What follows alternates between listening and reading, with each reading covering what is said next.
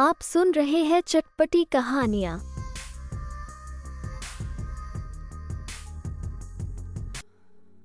शादी।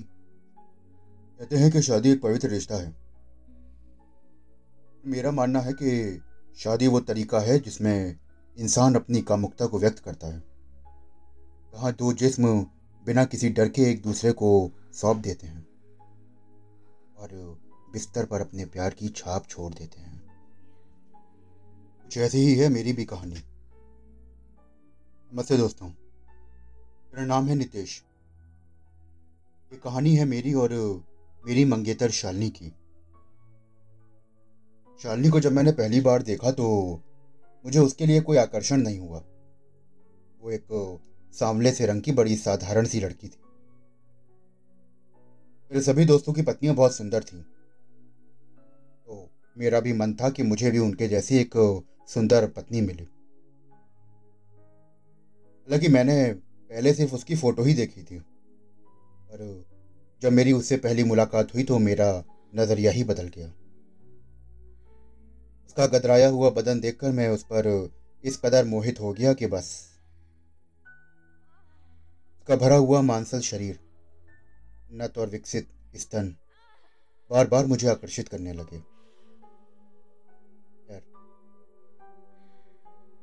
ये सब देखकर शालिनी से मेरी शादी तय हो गई। मेरी टूरिंग जॉब होने की वजह से हमारी मुलाकात बहुत कम हो पाती थी। लेकिन जब भी मिलना होता था तो हमेशा किसी कैफ़े में या रेस्टोरेंट में ही मिलन होता था। जब भी शालिनी से मिलता तो मेरा मन हमेशा उसके करीब जाने के लिए मचल उठता। उसका सांवला और कामुक बदन मुझे उत्तेजित कर देता। उसके कसे हुए स्तन और कूल्हे हर वक्त मेरी आँखों के सामने रहते मेरी हालत उस प्यासी धरती की तरह थी जो बादलों की ओर विनती भरी निगाहों से देखती है और कहती है कि बारिश की बूंदों से मेरी तपिश को राहत दे दो। लेकिन उसकी तस्वीर को देखकर अकेले बिस्तर पर खुद को शांत करना और अपने अरमानों को निकालने के अलावा मेरे पास और कोई चारा ही ना था। धीरे धीरे बस यूँ ही दिन गुजर रहे थे। भी एक दिन शालिनी ने मुझे बताया कि वो दो दिन बाद दिल्ली आ रही है ऑफ़िस के किसी काम से। मज़े की बात यह थी कि मैं भी उस वक्त ऑफ़िस के किसी काम से दिल्ली में ही था। दो दिन बाद वो दिल्ली आ गई और हमारी मुलाकात हुई। दिन भर हमने पूरा समय हँसते खेलते बिता दिया। और अब दिन ढल रहा था और शाम अपनी जवानी की ओर बढ़ रही थी। मैंने शालिनी से कहा कि चलो आज तुम मेरे साथ ही मेरे होटल पर रुक जाओ। हालाँकि उसने काफ़ी देर ना नुकुर करी, लेकिन बाद में वो मान गई। आठ बजे हम होटल पहुँचे। मेरी वासना के समंदर में बार बार लहरें ज़ोर मार रही थी। शालिनी का कसा हुआ बदन मुझे बार बार दावत दे रहा था। कुछ देर बाद मैंने एक वाइन मंगाई और खाना ऑर्डर किया। खाने के साथ ही हमने वाइन की चुस्कियाँ लेना शुरू कर दिया। वाइन का एक एक घूट मेरी काम वासना को और बढ़ा रहा था।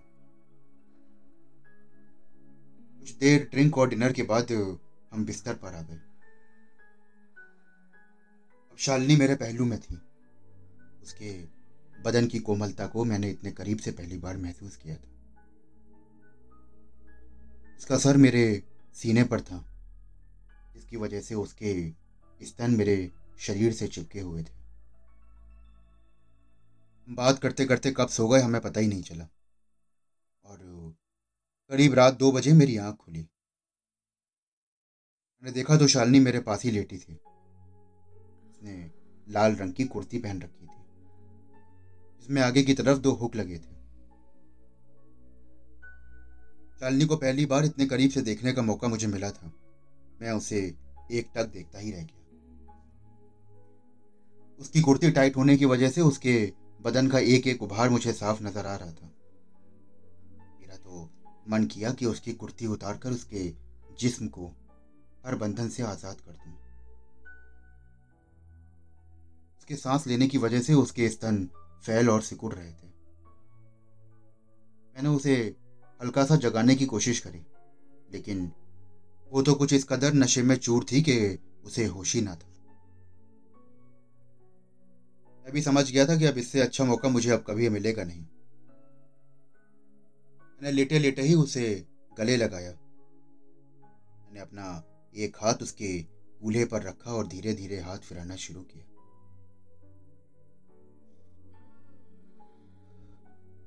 मेरी ज़िंदगी में पहली बार मैंने इतने पुष्ट कूल्हों पर हाथ फिराया था। शालिनी अभी भी बेसुध थी। मैंने एक हाथ से उसकी कुर्ती के हुक को खोला। जिसमें से उसकी क्रीम कलर की ब्रा बाहर झांकने लगी।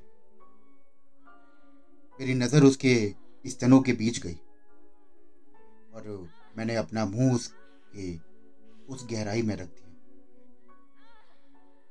उसके जिस्म की मादक महक मुझे मदहोश कर रही थी।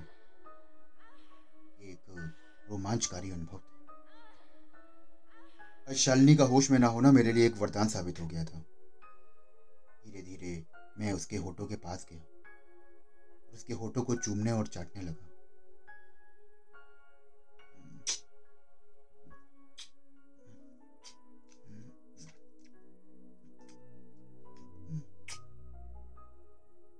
मेरे होठ उसके होठों पर थे और हाथ स्तनों पर था। मैंने धीरे धीरे उन फंसे हुए उभारों को दबाना शुरू किया। तभी अचानक शालिनी के मुँह से एक सिस्कारी निकली। उस वक्त मैं थोड़ा सा डर गया कि कहीं ये जाग ना जाए। मैंने धीरे से उसके स्तनों को ब्रा की साइड से बाहर निकालने की कोशिश करी। लेकिन उसके स्तनों का आकार इतना बड़ा था कि केवल उसका एक ही स्तन बाहर निकला। उसके वो सांवले उभार और उस पर वो डार्क ब्राउन वयोधर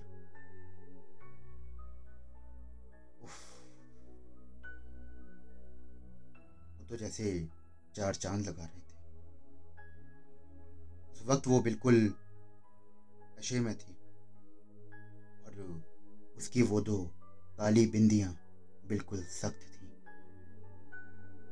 मैंने उन्हें चूमा और मुँह में ले लिया। अभूतपूर्व स्वाद मुझे उसके पुष्ट स्तन और डार्क ब्राउन मोटी बिंदियाँ बेहद पसंद थी। स्थिति और ज़्यादा इंटेंस हो गई थी। मेरा हाथ उसके पेट पर था और जबान पर। उसकी हल्की हल्की सिस्कारियाँ निकल रही थी। इसकी वजह से मुझे समझ में नहीं आ रहा था कि वो सच में नशे में है या वो नाटक कर रही है। उसके पेट पर हाथ फिराते फिराते अचानक मेरा हाथ उसके नाभि से टकराया। वो एक गहरी नाभि की मालकिन थी। मेरा मन तो हुआ कि मैं इसकी सलवार उतार दूँ और इसके टांगों के बीच की गहराई को नाप लूँ। लेकिन मैं जोश में होश खो देने वाले लोगों में से नहीं था। मैंने धीरे धीरे अपनी जीभ उसके पेट पे फिराना शुरू करी। मेरी जीप धीरे धीरे उसकी नाभि में चली गई। उसकी नाभि इतनी गहरी और इतनी मादक थी कि उसका स्वाद आज भी मेरे जीप पर बसा हुआ है। मैंने थोड़ी देर के बाद अपने हाथों से अपने अंग को सहलाया और कुछ ही देर बाद मेरा रस बह गया। मैं कुछ शांत था। शांत होने के बाद मैं उसके ही पहलू में आकर लेट गया और बीस मिनट बाद मुझे भी नींद आ गई। सुबह जब मेरी आँख खुली तो शालिनी कमरे में नहीं थी। मैंने उठकर देखा तो टेबल पर एक नोट पड़ा हुआ था। जिसमें लिखा था कि मुझे लगा था कि तुम अच्छे लड़के हो, लेकिन